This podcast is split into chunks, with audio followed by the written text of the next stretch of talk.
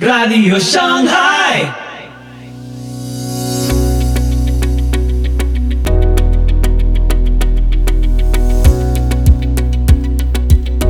Muy buenos días, muy buenas tardes, muy buenas noches y muy bienvenidos a Radio Shanghai. Soy Pipo Giglione y este es el episodio 228 de la sexta temporada.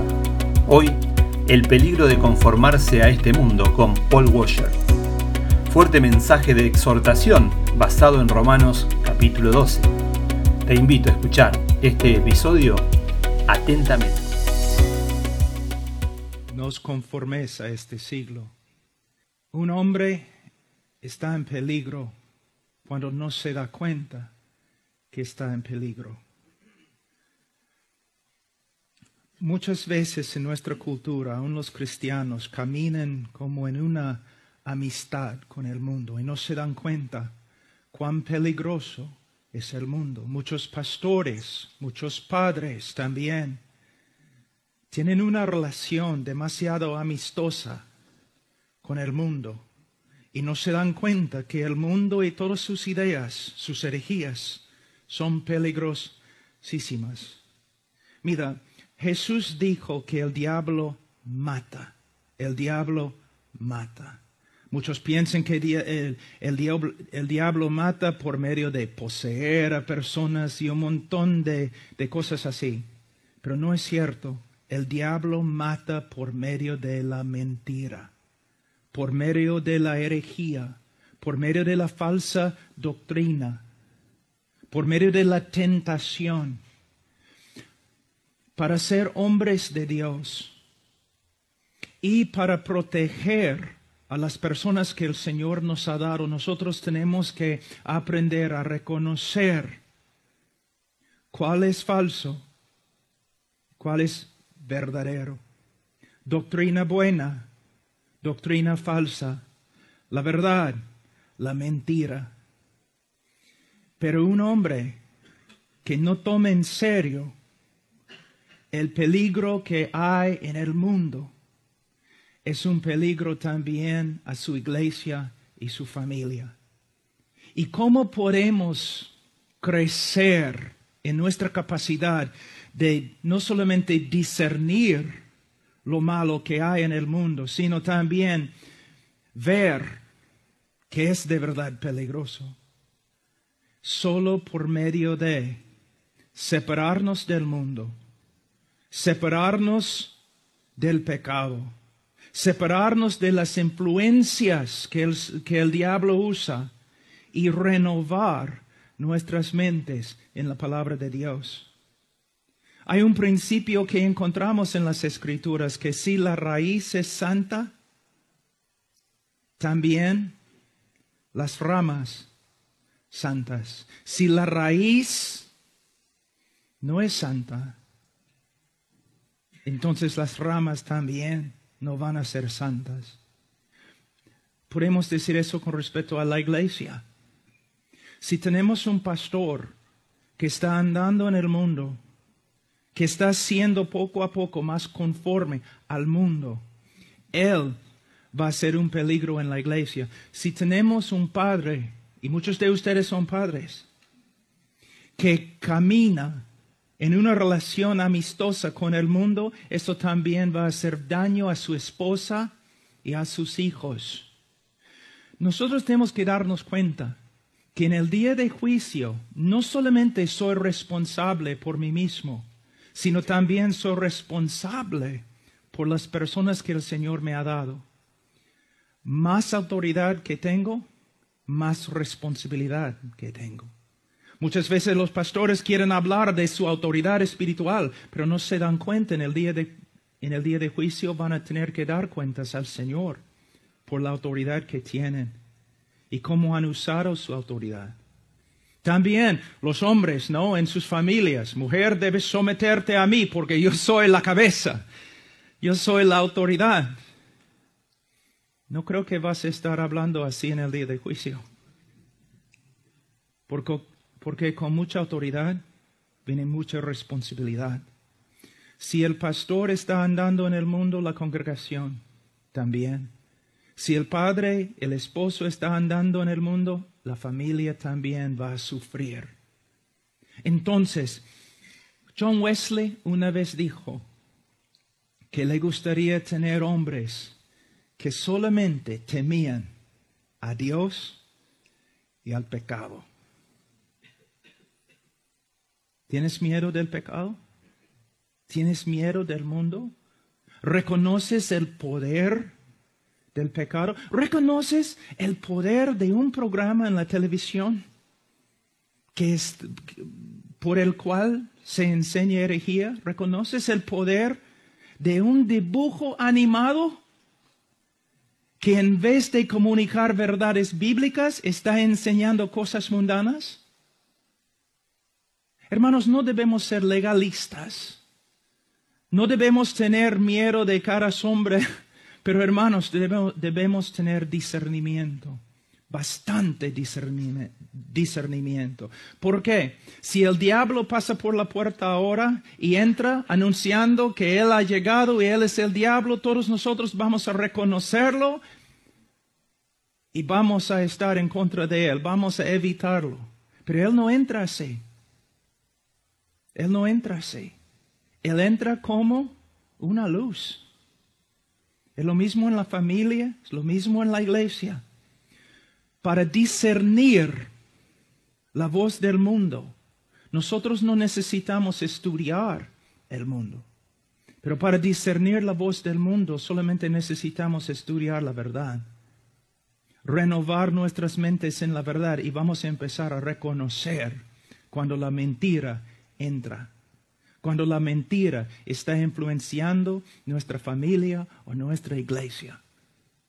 Entonces, empieza acá, no os conformes a este siglo, no solamente para tu propio bienestar, hombre, sino para el bienestar de tu familia, de tu esposa, de tus hijos. También, si eres pastor, para el bienestar de tu iglesia. Y no solamente los pastores, cualquier hombre en la iglesia va a tener una influencia. Y si tú eres un hombre mundano, tú vas a tener influencia no para el bienestar de la congregación, sino para su destrucción. Entonces dice, no os conforméis a este siglo. Pero ¿qué debemos hacer? Sino transformaos por medio de la renovación de vuestro entendimiento. En este texto no dice la renovación de nuestra mente por medio de la palabra de Dios. Pero si estudiamos toda la Biblia, reconocemos que la mejor manera de renovar nuestra mente es por medio de leer, estudiar, memorizar y meditar en la palabra de Dios. De nuevo, voy a volver a decir algo que he dicho varias veces ya. De una forma, la vida cristiana no es un misterio. Y caminar en el poder del Espíritu Santo no es un misterio. Y la vida cristiana exitosa no es un misterio. ¿Qué debemos hacer? Debemos renovar nuestra mente en la palabra de Dios. Debemos vivir una vida de oración. Debemos mantener comunión con otros hermanos que también tomen en serio el llamado de Dios. Debemos evitar las malas influencias, cualquier voz que hable en contra de las escrituras. Pero ¿sabe qué? La mayoría de los hombres, aún muchos pastores, no tomen en serio estos principios tan básicos y importantes. Cada uno está buscando una solución no milagrosa. Tú necesitas ir a tal congregación, ellos van a poner sus manos sobre ti, vas a recibir poder y ahí vas a poder vivir la vida cristiana con victoria. Siempre queremos algo instantáneo en vez de vivir una vida disciplinada haciendo lo que el Señor nos ha mandado. Debemos renovar nuestra mente. ¿Cómo? Primeramente vamos a hablar un ratito de la palabra de Dios. Pastor, una pregunta. Por supuesto, no tienes que contestar en voz alta, pero de verdad necesitas contestar la pregunta. Eres pastor. Si vas a seguir en los pasos de los apóstoles, tú vas a reconocer que tu ministerio principal es la palabra de Dios y oración.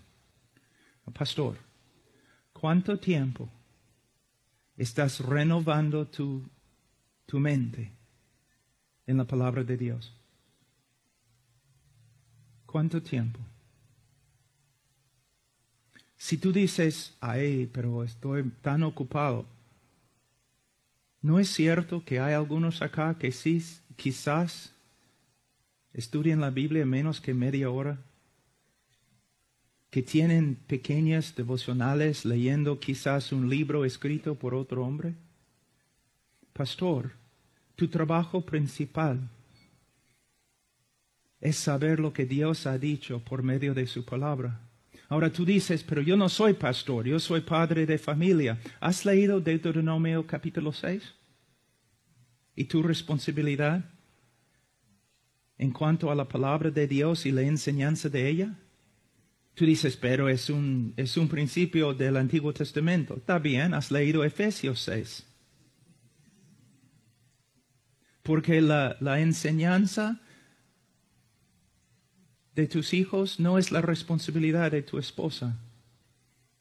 Tampoco es la responsabilidad de la iglesia. Es la responsabilidad de cada padre de familia. Pero para enseñar a tus hijos tú tienes que saber lo que la palabra de Dios dice. Ahora, un ratito solamente para ver una ilustración de un hombre que tome en serio la palabra de Dios. Vamos a Salmos, capítulo 1.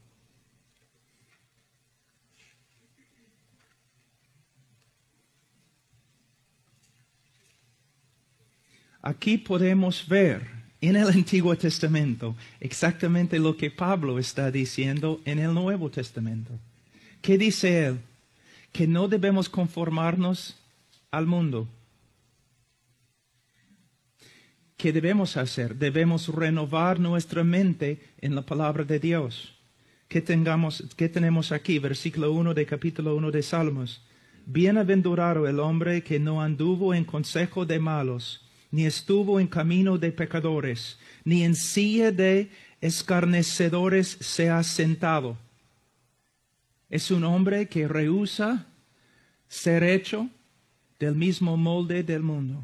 Es un hombre que ha tomado una decisión que no solamente no va a participar en las obras oscuras de este mundo, sino él va a alejarse totalmente de sus consejos, de su influencia. Él no va a participar con ellos. Él no va a estar con ellos. Él toma en serio la separación. Ahora, hermanos, en mi vida, yo en mi vida cristiana he estado con muchos pecadores. Un tiempo yo, yo predicaba mayormente en la calle. Yo vivía en, en, el, no, en una misión en el centro de una ciudad muy, muy grande. Yo vivía con la gente de la calle predicando, pero tú puedes estar ahí predicando sin participar en las obras de ellos, sin recibir sus consejos. Entonces no estoy diciendo que todos nosotros debemos mudarnos a un sitio en Alaska donde no hay gente, solamente osos. No estoy diciendo eso, pero lo que estoy diciendo es que tú tienes que tener la convicción que cualquier mentira me puede contaminar. Debemos evitar todo lo que no está de acuerdo con las escrituras.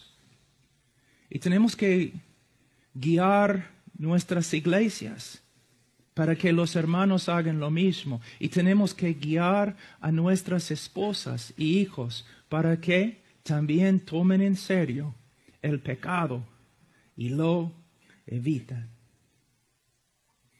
Bienaventurado. Hermano, escudriña tu vida un ratito. ¿Dirías que eres un hombre bienaventurado?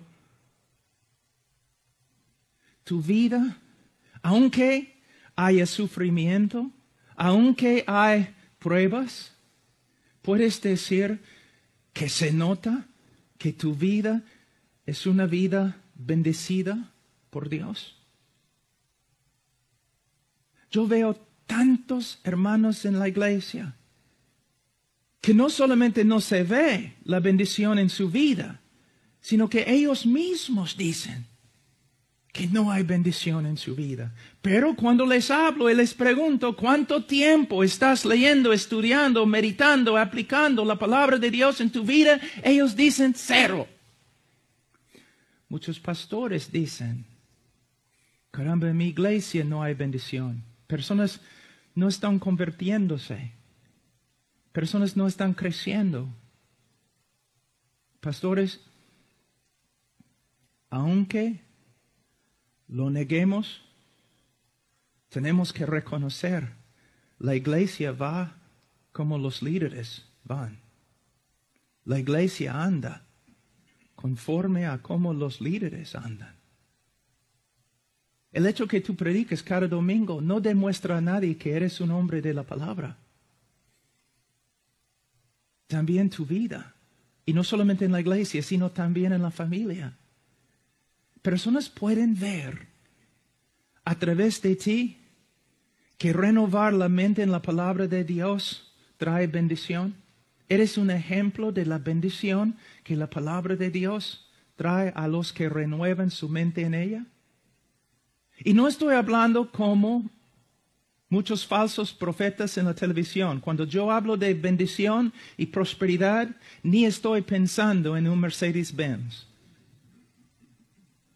Estoy pensando en algo mucho más alto. La presencia de Dios, conformidad a Cristo y la paz que el Espíritu Santo da a una persona que anda con el Señor. Hermanos, todo empieza con la palabra de Dios. Ahora, dice, bienaventurado el varón que no anduvo en consejo de malos, ni estuvo en camino de pecadores, ni en silla de escarnecedores sea sentado. No tiene nada que ver con las ideas del mundo. Versículo 3. Versículo 2 sino que en la ley de Jehová está su delicia, y en su ley medita de día y de noche. Medita. Si medita en la ley, es porque también ha memorizado la ley. Y si ha memorizado la ley, es porque también ha estudiado, leído y ha estudiado la ley. ¿Puedes ver la relación que el hombre bienaventurado tiene con la ley de Dios, con la palabra de Dios. También podemos ver esto en, las epístolas de Pablo, en Colosenses y Efesios. ¿No es interesante que cuando Pablo habla de la llenura del Espíritu Santo, él describe algunos resultados y los resultados son casi los mismos como en Colosenses? donde Él demuestra el beneficio de meditar en la palabra de Dios, de tener la, palabra de Dios, la palabra de Cristo en el corazón. No me hables. Mira, yo hablo bastante de la llenura del Espíritu Santo. Yo veo la necesidad de la llenura del Espíritu Santo, pero no me hables acerca de la llenura del Espíritu Santo sin hablarme de la palabra de Dios.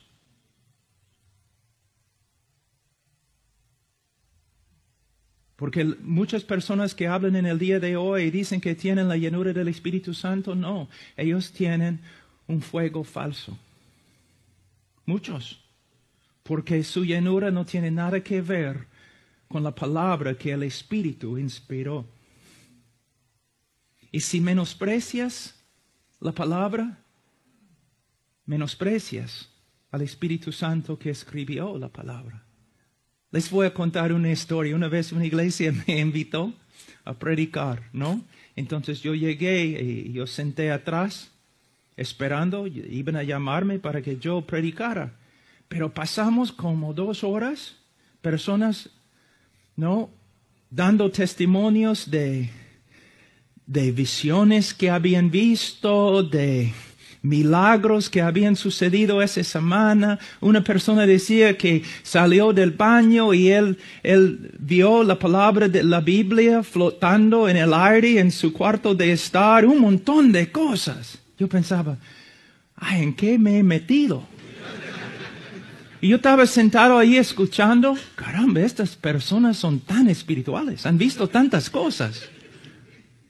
Entonces subí al púlpito y yo dije, vamos a estudiar en 2 Timoteo capítulo 2, versículo 2. Y los líderes estaban ¿no? en, las primeras bancas.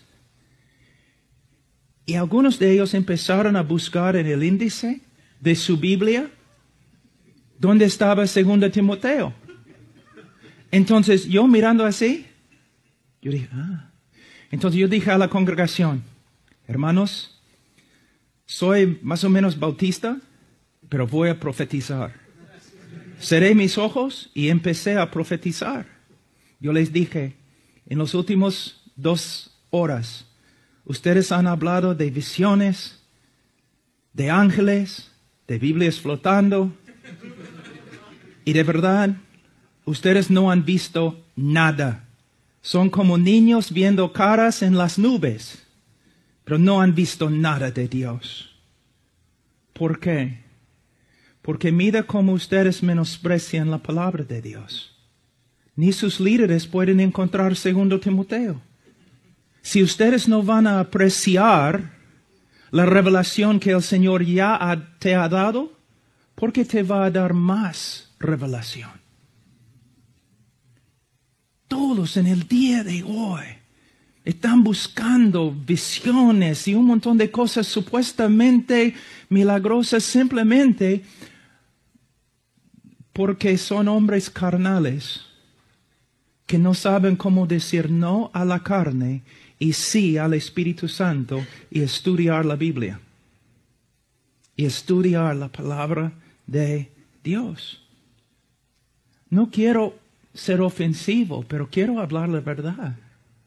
Y por medio de estas revelaciones, personas no están andando en santidad, están andando en carnalidad. Para ser hombres santos, para ser hombres bienaventurados, ¿qué necesitamos hacer? Lo que la Biblia dice. ¿Y qué dice? Sino que, versículo 2, sino que en la ley de Jehová está su delicia, y en su ley medita de día y de noche. De día y de noche en hebreo significa de día y de noche. ¿Qué significa cuando hay, cuando hay luz y cuando no hay luz. ¿Qué significa en el día y en la noche. Solamente para que sepan. Para que no se confundan. ¿Qué significa siempre? Siempre. Siempre. Ahora, algo muy importante y de verdad he venido acá, como cinco días, he aprendido bastante de los alumnos, porque anoche yo estuve hablando con hermano Rubén y él estaba enseñándome algunas cosas que el Señor le había enseñado y algo muy, muy hermoso, que, que aquí en versículo 2, y en, toda la escritura. Dice, sino que en la ley de Jehová está su delicia. Debemos pensar un ratito. Cuando, cuando David dice la ley de Jehová, ¿no? Hay varias leyes como, ah, ¿no? No debemos, no, no debes matar. ¿Cómo puede una ley así ser una delicia? ¿No? O hay ciertas ciertos animales que no debes comer. David estaba allí pensando, ay caramba, qué maravilla. Hay algunos animales que no debo comer. Y no debo matar. Wow. Entonces, ¿cómo puede uno delitarse en toda la ley de Dios? No es necesario, aunque cada ley demuestra la sabiduría de Dios y una persona que obedece la ley será una persona sabia. Pero se puede delitar en la ley de Dios, porque la ley revela quién es Dios, la naturaleza de Dios. Por ejemplo, Dios dice, no matarás. ¿Cómo puedo alegrarme, gozarme en este mandamiento?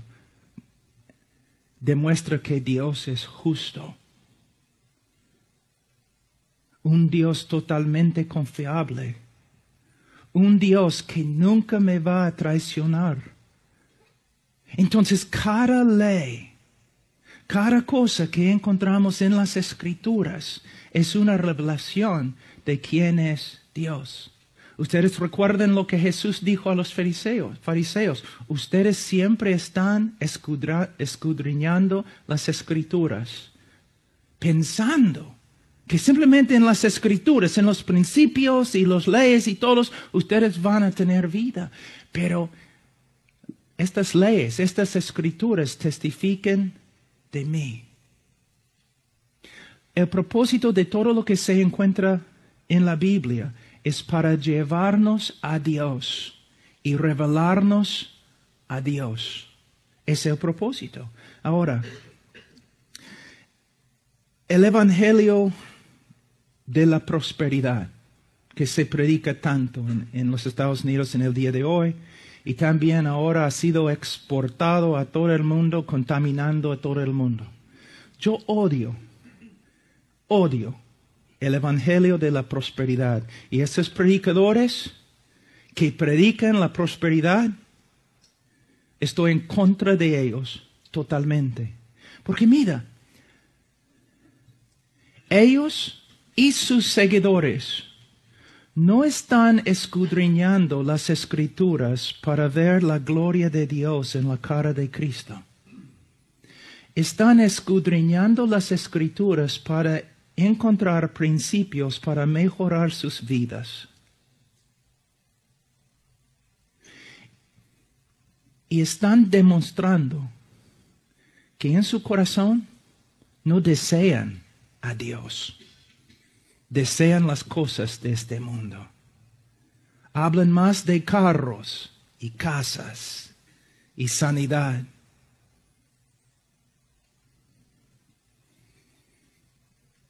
¿Me entienden, hermanos? Las escrituras, uno puede leer las escrituras y por medio de las escrituras condenarse. Pero nosotros leemos las escrituras. ¿Por qué? Porque hemos encontrado una joya. Su nombre es Jesús. Y queremos verlo más y más y más y más. Un hombre que, que siempre anda pensando en las cosas de este mundo. Él piensa así porque Él es del mundo. Pero una persona con un corazón regenerado no le importan estas cosas. No porque es un santito que sabe cómo negarse de todo, no. Es porque Él ha visto un tesoro mucho más grande, la persona de Jesucristo. Antes, y todavía yo sé que en estos grupos, en estos grupos hay personas que todavía están allí, que quizás de verdad son cristianos, pero en tiempo ellos van a salir. El Señor va a obrar en sus vidas y Él va a sacarlos de, estas iglesias donde predican la prosperidad y todo eso. Pero antes yo tenía tanta pena por las personas que estaban siguiendo esos, estos falsos profetas. Pero un día me di cuenta, estas personas siguen, siguen a estos falsos profetas porque tienen el mismo corazón. El falso profeta, su Dios, es su estómago. Los que siguen a este falso profeta también su Dios es su estómago, su apetito tiene deseos carnales y el predicador les promete suplir sus deseos carnales. Hay muchos en el día de hoy que no son cristianos. Se dicen cristianos, no son cristianos porque Cristo no les satisface. Necesitan otras cosas. Pero el cristiano verdadero desea solamente a Cristo. Pastores, yo voy a muchas iglesias. Les voy a decir algo. En el día de hoy yo estoy viendo iglesias que están creciendo, llegando a ser iglesias grandes, pero no por medio de predicar a Cristo, por medio de ofrecer un montón de cosas a las personas que vienen. Pero ¿sabe lo que es interesante? En medio de este circo evangélico, en una iglesia grande así, siempre hay un grupito. De verdad, casi siempre hay un grupito de hermanos verdaderos que están ahí muy tristes. Totalmente descuidados. Y los demás en la iglesia dicen que son no como bichos raros, son como hombres extremos, porque solamente quieren orar, escuchar la palabra, hablar de Jesús y servirle. Y ellos no quieren todo, todas estas cosas nuevas que los pastores están trayendo para hacer crecer la iglesia. Y en tiempo ellos están allí en un rincón de la iglesia y el pastor está con los demás haciendo cosas carnales para ganar gente carnal. El pastor ha abandonado el rebaño para agradar y hacer amistades con los carnales. La iglesia, este grupito pequeño que solo quiere Jesús, sufre y está muriendo de hambre porque el pastor está preocupado por su visión y su iglesia grande. ¿Me entienden, hermanos? Les voy a dar un, ejemplo. Vamos a decir que mi esposa está en, está yendo a, ¿ustedes tienen Walmart acá? A playa de estacionamiento de, de Walmart. Como las 10 en la noche, porque se olvidó de algo y tenía que volver y comprar en la noche.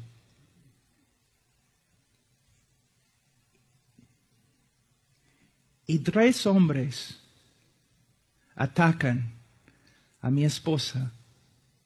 Tres hombres atacan a mi esposa. Y tú estás caminando por acá. Y tú ves lo que está pasando, pero tú no haces nada. Quizás por causa de la autopreservación, por causa de temor, tú no haces nada. Cuando yo me entero de lo que ha pasado, yo voy a buscar a estos tres hombres. De verdad. Pero luego, después de encontrar a estos hombres, yo te voy a buscar. Porque en vez de proteger mi esposa, tú corriste. Yo te digo, en el día de juicio, muchos pastores, va a ser horrible. Porque en vez de defender la esposa de Cristo, ellos corrían en vez de dar su tiempo pastoreando un rebaño de personas que solamente querían a Jesús, ellos estaban por acá dando alimentos carnales a hombres carnales para hacer, para hacer crecer su iglesia. ¿Me entienden, hermanos? Por eso es tan importante que nosotros nos centremos en la palabra de Dios y la palabra de Dios sea nuestra delicia. Y que nosotros estudiamos la palabra de Dios no para encontrar principios para que tú puedas tener tu mejor vida ahora. No.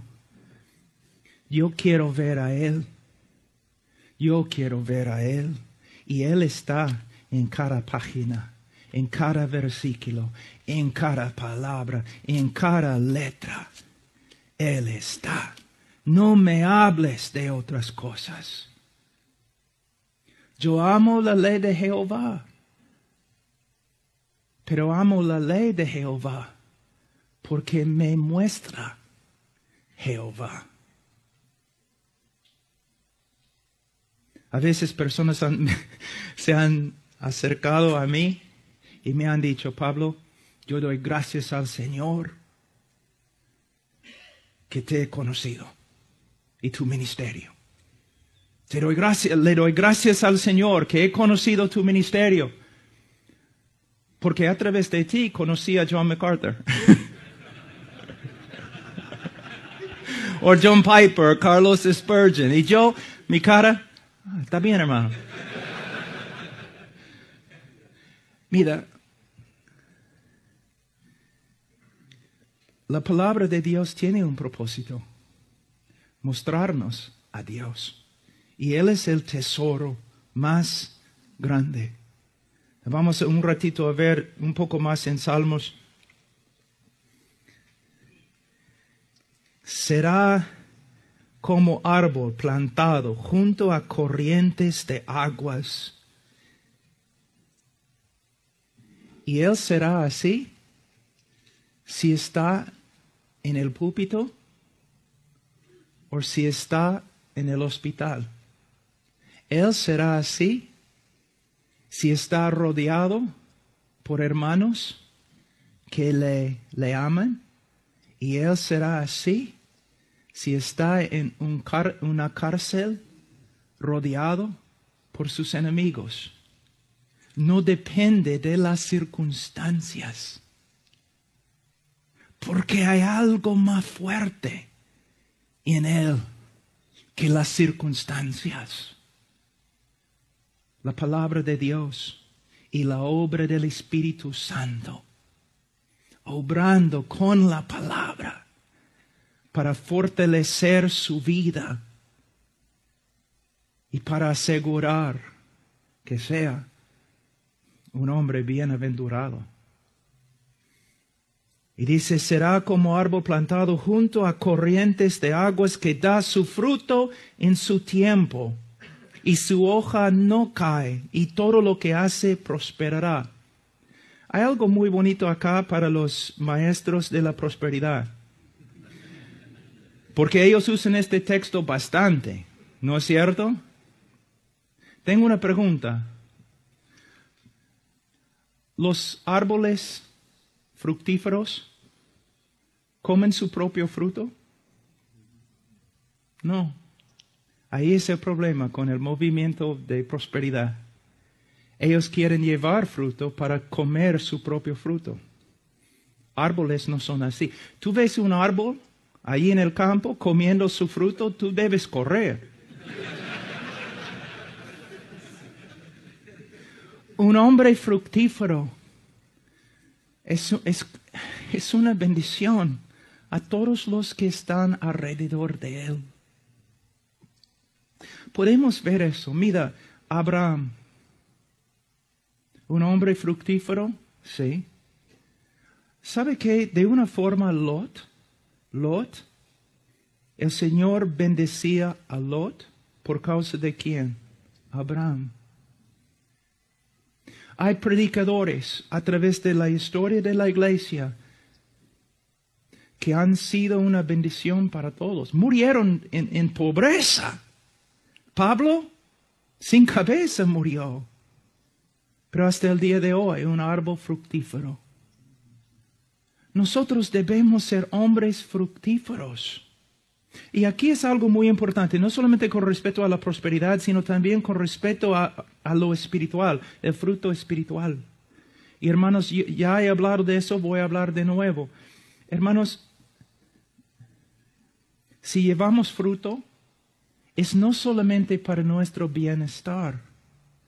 Un hombre fructífero, su esposa, va a ser bendecido, va a ser bendecida por su fruto. Sus hijos, ¿cuántos textos hay en la Biblia que habla de la bendición de los hijos cuando su padre anda conforme a la palabra de Dios? Pastores. Ay, hay pastores totalmente desconocidos. Nadie conoce, nadie sabe su nombre. Pero en el cielo en ese momento se nota, se proclama su vida, su nombre, hombres fructíferos que han bendecido. Yo conozco a un hombre en Sudamérica que ahora ya ha muerto hace dos años, murió, que dejó después de como 40 años de ministerio, más casi 50 años de ministerio, dejó más que 500 iglesias. Tú ni sabes cómo se llama. Un hombre fructífero, pero no llevando fruto para sí mismo, sino para todos los que estaban alrededor de él. Es uno de los problemas con la doctrina de prosperidad. Ellos quieren comer su fruto, pero nosotros queremos llevar fruto para los demás, para las demás. Ahora, vamos a volver a Romanos capítulo 12. No os conforméis a este siglo, sino transformaos por medio de la renovación de vuestro entendimiento. La palabra transformar es muy importante. De esta palabra en griego nosotros derribamos la palabra metamorfosis. Mira, en, en versículo 2, no os conforméis a este siglo. El mundo está tratando de, de formar nuestras vidas. Es algo mecánico poniendo algo sobre nosotros para que nos conformemos al molde. Es algo mecánico. La vida cristiana no es, no es algo mecánico. Porque el cristiano es un organismo. El cristiano y el cristianismo es algo que vive, que vive. Y nosotros nos transformamos no por medio de, tratar de disciplinarnos en la carne. Nosotros somos transformados orgánicamente por la vida de Jesús. Por el Jesús que vive dentro de nosotros. No tengo tiempo, pero Juan capítulo 15. Él es la vid. Mira, a veces yo creo que nosotros no, nosotros pensamos que somos baterías. ¿Cómo? Bueno, si tu batería no tiene energía, ¿qué haces? Tú puedes enchufar un cable, ¿no? Y cargar la batería. Y cuando la Biblia eh, cuando la batería está muy cargada, ¿qué haces? Desenchufes la batería y andas con tu poder, ¿no? La vida cristiana no es así. Muchos piensan, ya voy a tener mi tiempo devocional de 10 minutos y voy a cargar mis baterías y luego voy a andar sin Cristo todo el día. Hermanos, más común que lo que pensamos. Mira, una vid y un pámpano. Si tú ves que, esta rama, este pámpano, no está conectado a la vid, tú sabes que está muerta. Está muerto. No va a llevar, fruto. Nosotros somos así. No es que debemos tener nuestro tiempo devocional, 15 minutos, y luego andamos todo el día sin Cristo. Nosotros necesitamos cultivar una relación continua con Él, una relación viva. La razón por la cual debemos pasar tiempo con el Señor es para que todo el día estemos pensando en Él. Necesitamos aprender cómo cultivar la presencia del Señor, cómo, cómo, orar sin cesar, pero solamente podemos cultivar una disciplina por medio de orar en tiempos definidos cada día. A veces cuando hablo con los pastores, los pastores son muy... Ah, ellos saben cómo hablar para evitar la pregunta. Yo, Pastor, ¿cuánto tiempo oras? Bueno, yo personalmente, yo no tengo un tiempo de oración. Simplemente oro todo el día. Y yo digo, no es verdad. No es verdad. No lo, tú no lo haces. ¿Cómo sabes? Porque la capacidad de caminar con el Señor todo el día y orar sin cesar, esta capacidad se desarrolla en tiempo privado con el Señor, en un tiempo definido. Aprendemos cómo orar sin cesar por medio de tiempos fijos de oración. Hermanos, es verdad. Es verdad, hermanos. Todos dicen que Spurgeon era quizás el mejor predicador desde los apóstoles. Bueno, es uno de ellos, es cierto. Y sabe que un día, cuando todos los hombres que han escrito las biografías de Spurgeon lleguen al cielo, yo, yo creo que Spurgeon les va a dar duro. Porque mayormente en las biografías, ¿sabe lo que yo he escuchado? Spurgeon era el, predicador, el más grande predicador del, cristianismo moderno, porque tenía una memoria fotográfica, porque era un hombre tan inteligente. Hermano, Spurgeon era un hombre de oración. Spurgeon dijo, yo tengo la cita, Spurgeon dijo, Sería mejor para él enseñar solamente un hombre a un hombre cómo orar que enseñar diez hombres cómo predicar. Él puede decir eso. ¿Por qué? Porque él creía en la indispensabilidad de la predicación y el estudio. Pero él estaba enfatizando una verdad muy importante, la oración. A.M. Bounds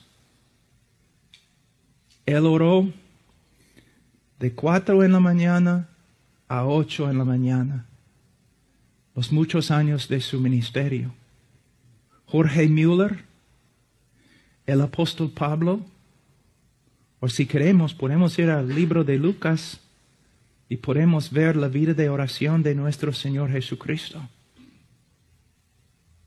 Muchos dicen que si pudieran escoger un momento en la vida de Jesús para ver, ¿no? Ellos dicen, yo, yo escogería ver a Jesús predicando el sermón del monte o sanando a los enfermos. Si yo pudiera ver, si yo pudiera estar presente para ver algo en la vida de Jesús, me gustaría estar con Él cuando estaba orando. Wow. ¿Sabe que no es interesante que ningún discípulo llegó, llegó a Jesús preguntando, enséñeme a predicar? Ninguno dijo, enséñeme a echar fuera demonios. Ninguno dijo, enséñeme cómo caminar sobre el agua. Ninguno dijo, enséñeme cómo resucitar a los muertos. Pero los discípulos se acercaron a él y le, le pidieron, enséñanos a orar. Pastor, tengo una pregunta.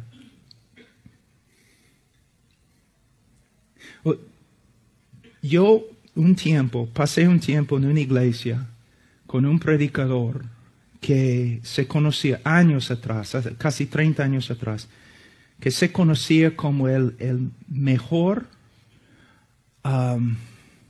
orador en cristianismo.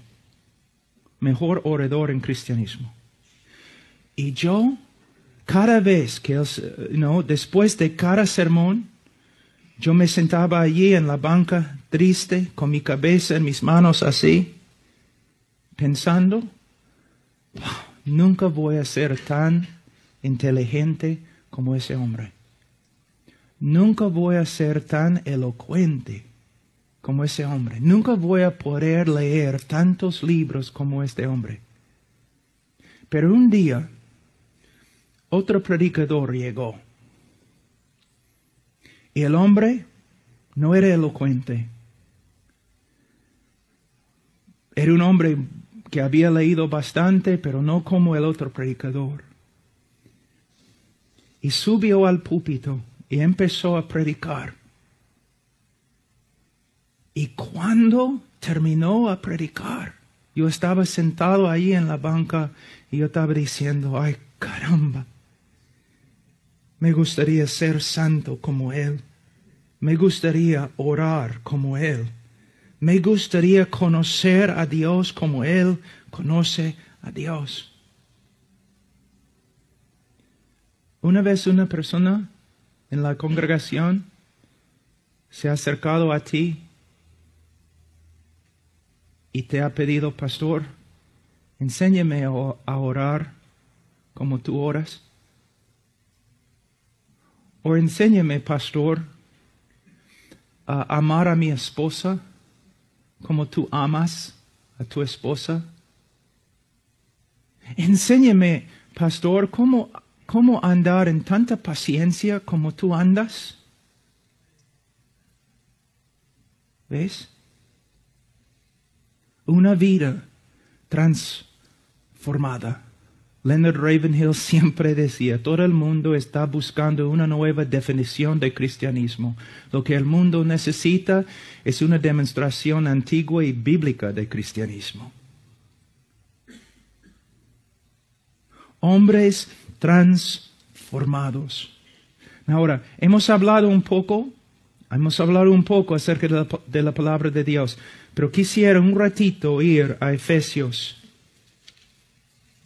y especialmente para algunos alumnos quizás que están acá. Capítulo 1.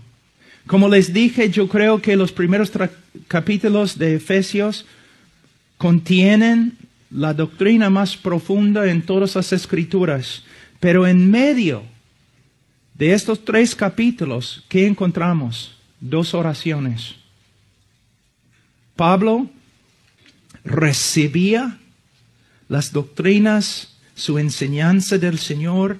Pablo vivía las doctrinas y Pablo comunicaba las doctrinas. Pero no solamente eso, sino versículo 15 de capítulo 1. Por esta causa también yo, habiendo oído de vuestra fe en el Señor Jesús, de vuestro amor para con todos los santos, no ceso de dar gracias por vosotros, haciendo memoria de vosotros en mis oraciones, para que el Dios de nuestro Señor Jesucristo, el Padre de gloria, os dé espíritu de sabiduría y de revelación en el conocimiento de Él, alumbrando los ojos de vuestro entendimiento, para que sepáis cuál es la esperanza a que Él os ha llamado y cuáles las riquezas de la gloria de su herencia en los santos y cuál la super eminente grandeza de su poder para con nosotros los que creemos según la operación del poder de su fuerza. Entonces, ¿qué podemos ver? Pablo no solamente enseñaba correctamente, Pablo oraba por los que estaban recibiendo sus enseñanzas, sabiendo que sin la obra del Espíritu Santo nadie va a entender como debe entender. Hay muchos jóvenes que ellos aprenden cómo hacer la hermenéutica y lo hacen mejor que yo. Pero ellos piensan, bueno, tengo el contexto histórico, tengo el contexto gramático, he visto todo en el griego, el hebreo, he visto la relación entre las frases y las preposiciones, tengo todo precisamente interpretado y voy y enseño y salgo y he hecho mi trabajo. No, no has hecho tu trabajo. Un sermón es más que gramática, la gramática correcta. Un sermón es la manifestación del poder del Espíritu Santo mientras el predicador está enseñando las verdades de la palabra de Dios. Y un sermón preciso, perfecto, hermenéutica excelente sin la oración Pablo, ¿cómo puedes decir tal cosa? Bueno, mira Pablo. Enseñaba, oraba. Enseñaba, oraba. Enseñaba, oraba. La palabra de Dios es la espada. ¿De quién? El Espíritu. Entonces, es la obra del Espíritu Santo a través de la palabra infalible de Dios, revelando a Cristo a la congregación. Podemos ver de nuevo una obra trinitaria. El Padre, el Hijo, el Espíritu Santo. Todos obrando a través del predicador mientras él predica la palabra de Dios. Pastores, yo sé, yo sé lo que la carne, lo que la carne odia. Yo, yo sé. De, hecho, tú puedes no organizar tu día y tu vida basado en lo que tu carne odia. La carne odia el estudio de la palabra y la carne odia la oración. Pero ¿qué di dijeron los apóstoles? No podemos dejar el ministerio de la palabra de Dios. No, no podemos dejar el ministerio de la palabra de Dios y de oración. Intercesión. Intercesión. Y un hombre que tiene el don de predicar.